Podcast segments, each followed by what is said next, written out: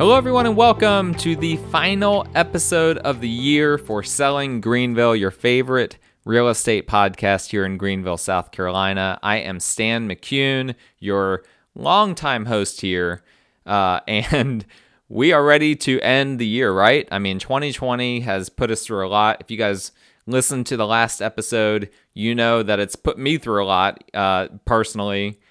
And, you know, even though it's kind of an artificial thing, right? We're just tracking, uh, you know, the Earth moving around the sun, right? You know, and that's what determines when we have uh, gone through a year. It just this year just feels different that we are just turning a page, and I am ready for that page to be turned. But at the same time, reflecting back on 2020, um, there's a lot that I'm grateful for. We talked about uh, that a little bit last episode. Today, we're going to do part two of 2020 in review. And I'm just going to share with you just a few stories uh, from real estate this year, what I went through, uh, what uh, just what my year of real estate was like. Just a few quick stories that I think you guys will find interesting. Gives you a little bit of a peek behind the curtain as to what my job looks like, and uh, and that's how we'll conclude the year. And then we can go in uh, popping corks, having fun, hopefully having some socially distance uh, fun time. You know, whatever happens on on New Year's Eve, I, I don't know. I don't know what's going to happen this year, um, but hopefully we'll be able to turn a page and have 2021 be even better and and see us make uh, some progress in uh, some of these lifestyle changes that we didn't none of us wanted, but we had to make because of COVID. All right, enough of that. Quick little housekeeping. As always, my contact information is in the show notes. Reach me at any time for any of your real estate needs. And please subscribe to the show. Whoops, just pounded my computer. Subscribe to the show. Uh, give us a rating. Give us a review so that people can see uh, what this show is all about so they can get excited about it, get excited about Greenville, learn about Greenville, learn about the real estate market. The more people know what's going on down here and are educated about the real estate market, the better it is for all of us here in the end. Okay, so 2020 in review, I've got a few stories for you guys. All right, and each of these will give you a little bit of insight into what my job is. I know uh, a lot of people think that realtors don't do anything. Um, I don't know what realtors they're dealing with. And admittedly, there are some transactions where I do more than others, but by and large, um, I am doing a lot of work. I, I don't I don't typically have transactions that are really simple, and this year particularly, it felt like every single transaction uh, was just really difficult to get to the finish line, um, and just every one of them involved uh, a ton of work. So here's a few examples. Let's kick it off with I had a listing at the beginning of this year that was under contract, and the inspector that was obviously inspecting the house went into the attic. Everything up there was great, right? I mean, it was a house that was 20 years old, so not an old house. Um, newer roof. The roof was in great shape. Um, tons of insulation up there. I mean, everything was great. And somehow this inspector, which kudos to him, um, but he found a crack in a truss that was holding up the roof. Now, the roof wasn't sagging there or anything, and overwhelming odds are that there wasn't any indication that this crack in the truss had uh, resulted from, you know, something recent. The the crack was kind of uh, along the uh, the grain of the of the of the two by four, or whatever uh, the truss was. So probably that crack had been there for basically the entire time that the home had been there. But guess what? When you have uh, people buying a house, they want everything to be fixed. I had listed this home at the top of the market more than my clients even thought they could get for it. And the people buying the house, they deserved to have peace of mind that their roof wasn't going to cave in on them. Um, and so what they asked for was they asked for the truss to be fixed and signed off that it was structurally sound by a structural engineer. Well, guess what? Structural engineers, listen, we, we've got several professions that overlap with real estate where the people are just overwhelmed right now. Appraisers are overwhelmed right now. A lot of inspectors are overwhelmed right now. Contractors are overwhelmed right now. Um, and guess what? Well, surveyors are another one. Um, guess what? Structural engineers are also overwhelmed. I called uh, probably 10 structural engineers. My clients, obviously, they didn't know any, any structural engineers. So this is an example of where I, I am the one doing the work for my clients, and that's part of my job. I called probably 10 different structural engineers. The vast majority of them didn't answer my calls, um, didn't return my calls. Uh, a couple did, and were just like, eh, sorry, man, I got bigger fish to fry, um, and just wouldn't even take the job. And I finally got through to one. Uh, good old old fashioned Greenville guy. Ben, you know, he's pro- he's near retirement age, has lived here his whole life. And he was like, "You know what? You sound like you're kind of desperate here. I'll, I'll help you out. I'll do this one for you." And um and so he was willing to do it, but under one condition. And that condition was that I had to go up into the attic and take several pictures of the truss for him in order for him to see what the issue was so that he could then basically draw what needed to be done in order to sister the truss and to fix it in a way that he could sign off on. And then we had to have the contractor do that, take pictures, and then send it back to him. And then he would go over, once he was very sure that it had been done properly, then he would go over and look at it himself and then provide a letter that it was structurally sound.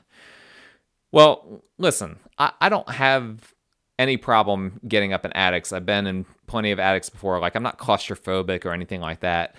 But in case you don't know, it's attics can be tricky to maneuver in. Um, they have, you know, there's all kinds of two by fours everywhere that you have to duck under and whatnot. And then there is the constant risk. You've got insulation all underneath you. Um, and between you and the insulation, or uh, let me say it this way once you get past the insulation in most of the attic, um, in almost any attic, the next thing is just the ceiling that's below, the drywall that is a part of the ceiling in the house below.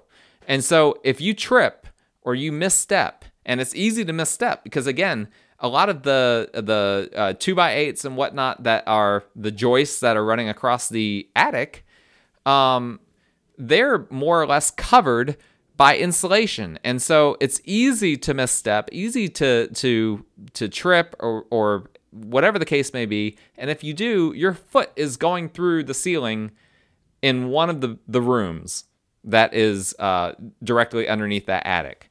And so I was absolutely terrified. I didn't know where this truss was. Um, and so I get up there in the attic. There's like very poor lighting. I'm walking all around. I could not find this thing anywhere. Finally, after about 20 or 25 minutes of walking around and absolutely being terrified, I finally found the truss. Um, and took as many pictures as possible. And the long story short is that we were able to get it fixed. We were able to get the structural engineer to sign off on it just in time. We were able to get to closing on time. Everyone was happy.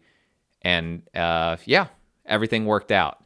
But let me tell you, that is about as nervous as I get in real estate. I don't really ever get nervous. I'm pretty uh, pretty level headed when it comes to real estate stuff. But when there's something like that where I could damage my client's property um, just with a simple slip, that really scares me. I'm just grateful that didn't happen. It all worked out. All right, that's story number one. Here's story number two. Story number two involves a client who was moving out of state to be closer to family, had a job um, over in California, and this client had a very large house that he was living in by himself, and the house needed uh, needed a lot of work to it. Let's just put it that way. Um, and when you've got a big house that needs a lot of work, then you're you're really set back because I mean even a small house that needs a lot of work can be time consuming and expensive, but this is a big house that every space needed a lot of work. And so um, he contacted me early on in the process. He was interviewing multiple realtors. Um, I've told this story before in, in the podcast, uh, so I'm not going to go into all the details. And apologies if you've already heard it. He interviewed a couple of different realtors, with me being one of them. The one realtor uh, I do not think wanted to list the house. I think she saw how much work it needed, did not believe it could be done correctly, knew for it to be done correctly how much work she'd have to do, and so she told him 180,000 is what you could get for this house. Um, I came in and I said, uh, you know, I feel like you should be able to get between like 235 and 250. Like I'd be willing to list this pretty close to 250. Um, and I feel pretty confident that we could get close to that. Um, well, needless to say, uh, between those two options, he went with me. Um, but I was very clear, and and he already knew this that a lot needed to be done. So we put together a game plan. I, I, we came up with a list of here are all the things that need to be done. It was it was a long list, um, and this had me going all over the place, doing all kinds of different things. I at the end of the day, um, he needed help because he was, you know, by himself trying to do a bunch of things. Um, and then at some point, he actually moved out of state uh, prior to all of these things getting done. So then um, I kind of found myself kind of managing the project for him, which I was happy. Uh, happy to do again as a realtor you have to be a jack of all trades you have to be flexible um, and so there was one point where I was in like a, a sh- shady area of, of Greenville, uh, trying to locate a granite warehouse in order to find uh, some granite or quartz that he could use. And I had I had found a guy. You know, he had a we had a very tight budget to work with. I had found a guy. Uh, through some of my connections, who said that he had some scrap pieces of granite and quartz that he could give us pretty cheaply. Um, and so I, I found the place and then I called my client, couldn't reach him. Uh, was looking at the different options. Finally, reached my client, FaceTimed him, showed him the granite uh, and the quartz and whatnot. We were able to pick that out. Then, you know, had to arrange for installation uh, of that and and then plumbing that was involved. I mean, there there was all sorts of things. And then um, we had um, it a, a situation where for some reason his uh, automatic payment on his utilities did not get paid. And uh, what we learned is that uh, the utility company that he was with uh, wasn't very helpful. They they didn't give a warning or anything. They just shut off all his utilities. And at this point, we were under contract and literally the utilities got shut off on the day of the inspection. And let's just say I got a very angry phone call from a buyer agent who was already really on edge from the get go with the transaction. I had a bad feeling about this person from the get go in the transaction. That was the straw that broke the camel's back. That deal fell through in large part because, um, well, I, I don't think that they ever really wanted the home in hindsight. But the, the straw that broke the camel's back was was not being able to do the inspection fully the first time uh, because the utilities got shut off. Um, then we had to to kind of take that one off the market for a little bit. Um, their inspection revealed some things that needed to be done. Um, I arranged to get all those things done with a handyman contractor that I know. Um, we were able to to knock things out, get it re-ready to list, and so we do. We we get it back on the market again, and immediately go back under contract. This time, even better. This time for full price. All right. Before we weren't even under contract for full price. So so this time we get under contract for full for full price, and it's inspection time. And again, we've had no issues since the last inspection, which by the way was months ago at this point. We we had a month uh, a several month layover for a variety of reasons between when it fell out of being under contract and when it came back when we put it back on the market. I get a call from the buyer's agent on the day of inspection saying, um, Stan, the utilities are off. What, what's going on here? And I was like, You got to be kidding me. It happened again, a second time. His payment got declined and they shut off the utilities again on the day of inspection. I mean, the utility company doesn't even know that the inspection's happening this day. It's almost like they had boots on the ground uh, that they and they knew okay this is going to be the time where we really stick it to him where we can just shut it off right when when he needs it on um and I, I just I couldn't believe that. I thought, here we go. The time is a flat circle. History is repeating itself. Um, we're gonna go through all this again. Uh, but gratefully, he was able to. I, I, was able to reach my client, who at various times was not easy to reach, uh, different time zone and all that. I was able to reach him. He couldn't believe that it happened again. He called the utility company. It was related to he had a the card that they had on file um, he had had uh, to cancel it and get a new card, forgot to update it with them.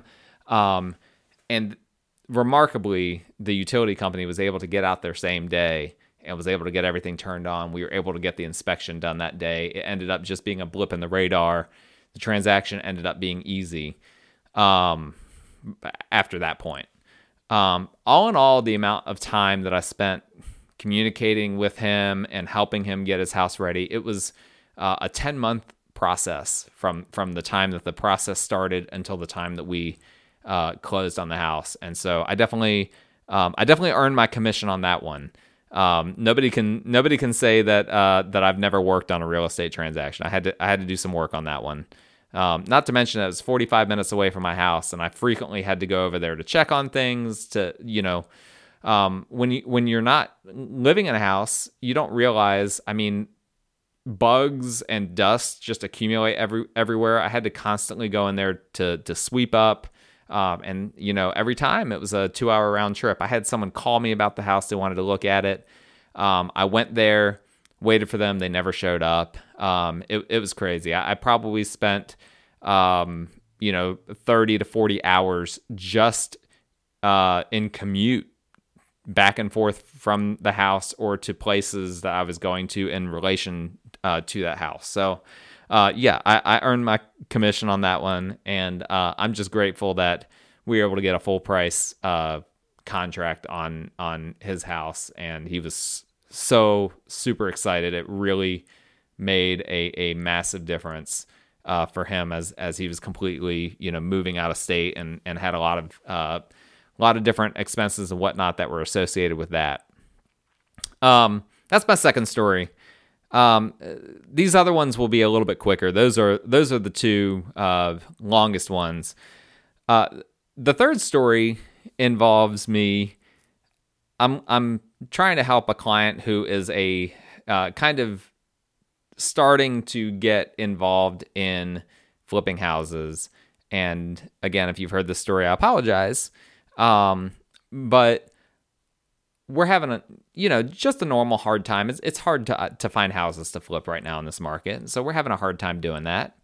And as I'm looking at houses on the market, I I just happened to stumble on there's a house that I see that's under contract that kind of fits what my client is looking for.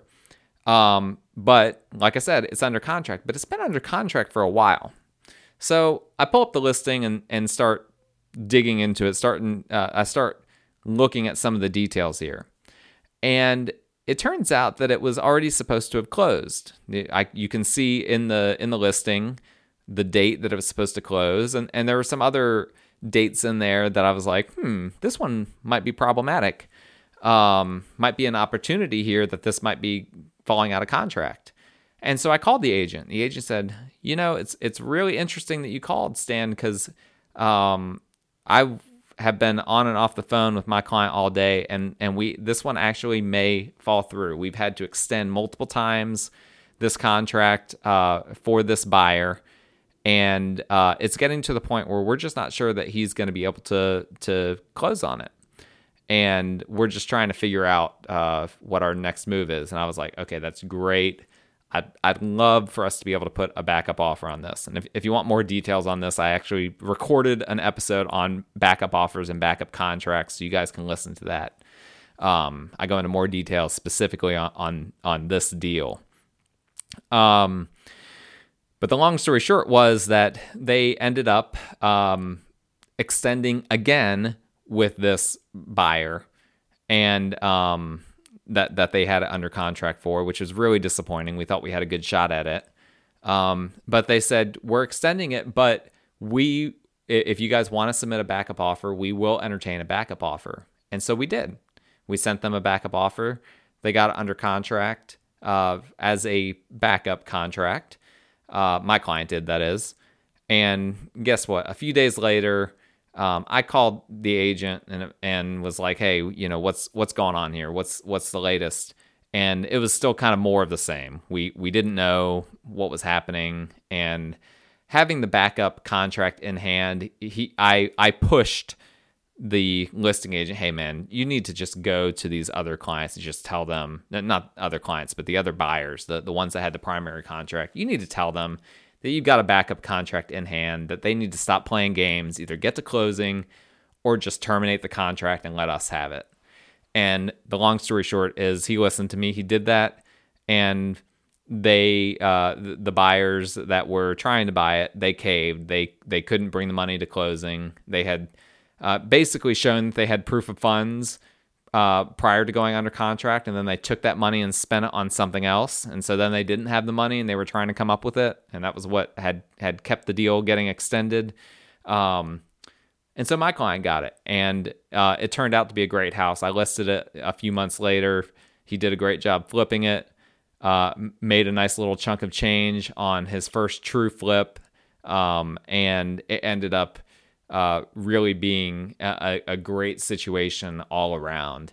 Um, and so, yeah, I, I, had an opportunity there, which I've done multiple times in my career to use uh, backup offers and backup contracts.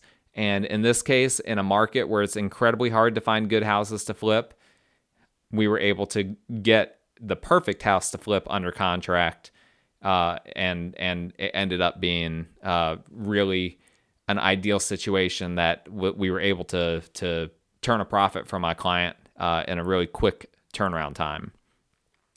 Um, all right, my fourth story, uh, and and I'm only doing two more of these. My fourth one is I had a client that was under contract for a house um, out in the Duncan uh, ish area. Um, and for those of you that live in the area know there were a ton of hailstorms that came through that area this year. And guess what? When they got under contract, no sooner did they get under contract that a hailstorm rolled through. So we're like, great. Is there going to be hail damage? Well, it turns out those of you that know me well know this. Um, I used to be an insurance adjuster, and I know how to read a roof. I can get up there and I can find hail damage, probably better than your average uh, home inspector. Um, so I actually went over there, uh, got a ladder out, got up on the roof, and sure enough, it was minor, but there was hail damage, enough hail damage that that roof needed to be replaced. And so we had to go back to uh, to the seller, who's very difficult to work with, and um, uh, that's a whole nother story in and of itself. Um, but we were able to negotiate for them to replace the roof. But then uh, they this is where everything in 2020 was difficult.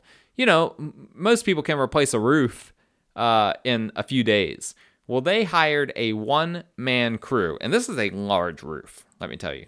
They hired a one man crew who doesn't even use a nail gun. He he hammers the nails in. And we it, it becomes very apparent very early on that this roof is not going to be done prior to closing. And uh, so then we had a whole another disaster of, well, do we close? Do we drag this out? Um, you know, it was the kind of thing where the seller was being difficult, and you know, if we played games with the seller um, and you know tried to get them to extend the contract, they might say no, and they might say, "Hey, with this new roof on here, this house might be worth more money than uh, than we have under contract for. We might, you know, take a gamble with putting it back on the market." We didn't know; they were very unpredictable, and so um, we were able to to get them closed. Um, but we had to have some contingencies in there related to the roof being completed and whatnot. And it took weeks for that roof to be completed, but everything worked out. Um, it all worked out in the end. And, and the best part is that they had hail damage on their roof. They don't now. They have a, a brand new roof. And that's important, um, not just because you don't want hail damage on your roof, but insurance could. It, this was why I was, it was a big deal to me that they didn't just take the roof with hail, hail damage because their insurance could decline a claim uh, for the hail damage if they uh, had a claim in the future. Their insurance could say, "Well, look, this this roof, yeah, you had some wind damage from the roof, but you also have some old hail damage on here as well, and there hasn't been a hailstorm since you've uh, had this insured." So uh, we're not going to give you the full settlement. Um, we're not going to, whatever the case may be, we're going to deny your claim altogether. There's a lot of things that uh, your homeowner's insurance can do in order to try to get out of paying you money. Um, and trust me, you buy a property that has old damage, your insurance is going to try to get out of that. Um, and so the good news is that with a lot of work, including after closing, um, I had to continue to to work for that one again. Um, contacting the seller, being like, "Where's the roofer? The roofer's not here." Um, just one thing after another, but it worked out in in the end. Everyone ended up uh, going home happy. My last, uh, but certainly not least story is is one that just happened recently. Um, I had a client that is looking to move, um, looking to move out of a condo into a house, uh, but they have kind of a tight budget. And this is a, a, difficult time to be looking to buy if you have a tight budget. And there are some other uh, factors involved there. But we found a house for them that they really loved. And going into the process, we didn't really know what what they wanted. If they wanted a newer house, if they wanted an older house. Well, they found a house that they that they really loved, and it, it became very clear. I mean, I know I know the market well, and I knew that the the features that they liked about this house are unique to that price point, like coffered ceilings and different things like that. Um, and I knew if they didn't get the house, it was going to be very difficult for us to be able to find a comparable house for them. And so I encouraged them to to put their best foot forward I thought the house was underpriced by probably close to fifteen thousand dollars, um, just based on comps that I ran. And so I told them, listen, I wouldn't be paying attention to the list price. You put an offer in that is the offer that you feel comfortable with, that the offer that you feel like the house is worth. Well, that it ended up that that the list price was what they felt comfortable with. And so they put a full price offer in a clean offer, not a lot of contingencies. Um, and not surprisingly, they got outbid. There were multiple offers on the house. I don't know what uh, offer ended up getting accepted, but they got outbid. Well, a few weeks later, I get contacted by the listing agent, and lo and behold, it turns out that the contract was uh, that they had on the house was about to fall through. That the buyer's financing uh, had w- was falling through, and she wanted to know, hey, are you guys willing to submit an, another offer? Your client's still interested, and I and I talked to my clients. They said, yeah, we're still interested. We'll submit the exact same offer, and so that's what we did. Um, well, unsurprisingly, as I'm getting ready to submit the offer, the agent says, just so you know, we've had multiple showings already. Um, I have another offer on the table. Make sure that your client's offer is their highest and best offer. Um, it was my client's highest and best offer. They did not want to go above the list price again. And so we submitted the offer a second time. And a second time they were outbid again. And that's that's discouraging, but you know, again, this is part of the job. This is happening a lot right now in this market. So I wasn't surprised. Um, it's just the way it is. It's just it's just what happens. Um, so in the meantime, um, between then and now, um, we looked at you know, a few other houses online, not not even showing them, and there were a few that actually could have worked for them. Uh, but again, they they w- were just going under contract immediately, just as soon as they come on the market, going under contract. And right now, you just have to, if you're buying a property, you have to expect a bidding war, and they, you know, it, it's it's just kind of exhausting when when you go through that process multiple times as a buyer to have multiple bidding wars and to keep losing. It just gets exhausting, and and they were already kind of at that point. I could I could tell, um, even though you know it had only been two times, and every house that looks like it could fit what they're looking for, it would just go under contract right away, multiple offers. Um, and so uh, last week I'm doing my my usual looking at everything that comes on the market. Every day my routine is I look at all the homes that have come on the market. And uh, lo and behold, that house that they had put offers in on twice was back on the market. The realtor hadn't told me. She's probably uh, she's probably ashamed that uh, about how it went down the last time. It's back on the market.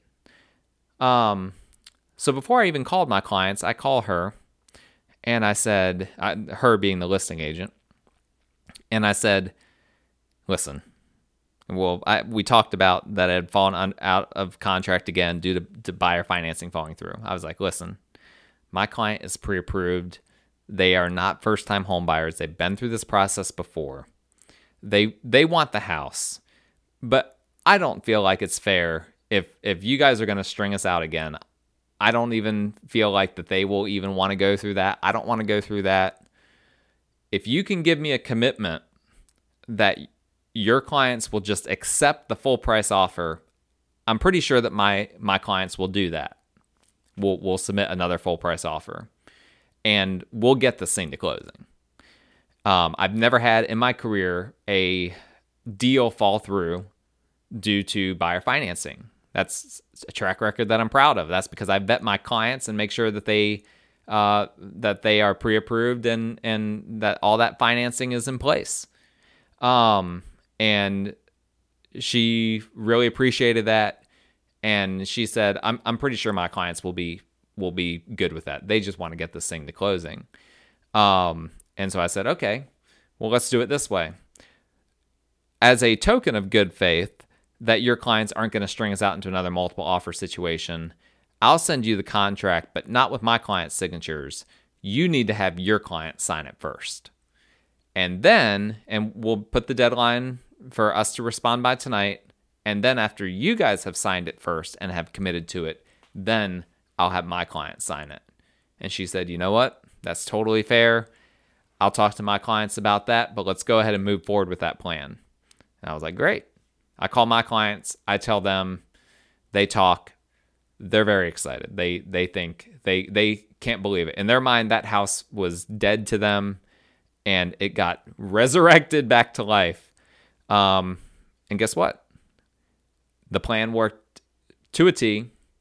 I was able to get the sellers to sign first. Then it was just a formality having my client sign. And we now have them under contract and we're a few weeks away from closing. Um, and and there's a lot more to that story that I could tell as well. It, it's it's a really good feel good story. You know what? We're ending 2020 on such a, a high note here with this feel good story. Um, but I'm really excited about that one. Um, it's not. I, I told them, listen, it's not every day that this happens. That's a. I mean, for them to put an offer on a house three times, I, have never had that happen in my career. Something like this. Um, but it's it's the perfect way for me uh, to end the year. It, it really uh, it, it was really exciting for me. They expressed how excited they were uh, as well. The sellers are excited. It's one of those rare situations where everyone is just excited that this happened, that this worked out, and it's almost like uh, you know, like a family reunion you didn't expect to happen, and then everyone's together, and it's like, you know, I'm just so excited that we were able to all get together. This all worked out. Um, that's kind of what it feels like, you know. Um, and so um, that is kind of the cap on my 2020. And there you go. five stories to summarize for you what 2020 was like for me as a realtor. This is what I do. It is all over the map. This job involves a ton of different skills. It involves uh, you using your time a ton of different ways, but I love it. It's a it's a great job for the right people um, to do it. I don't recommend it for everyone. In fact, I discourage people from becoming realtors. We have more realtors in Greenville than we have homes for sale.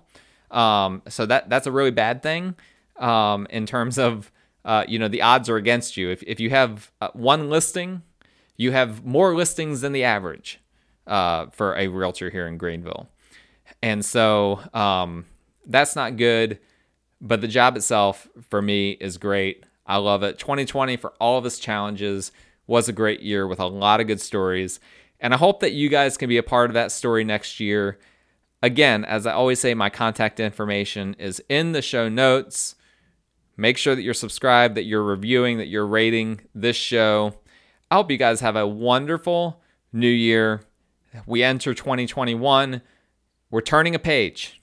And I hope as you turn that page that you see my name on there somewhere because I want to work with you. I want to help you guys buy and sell real estate in the new year. Reach out to me with anything that you need, with any questions you have. But until then, enjoy the holiday, enjoy the new year, have some fun, party a little bit, don't get too crazy. We are going to have a great 2021, and I am looking forward to it.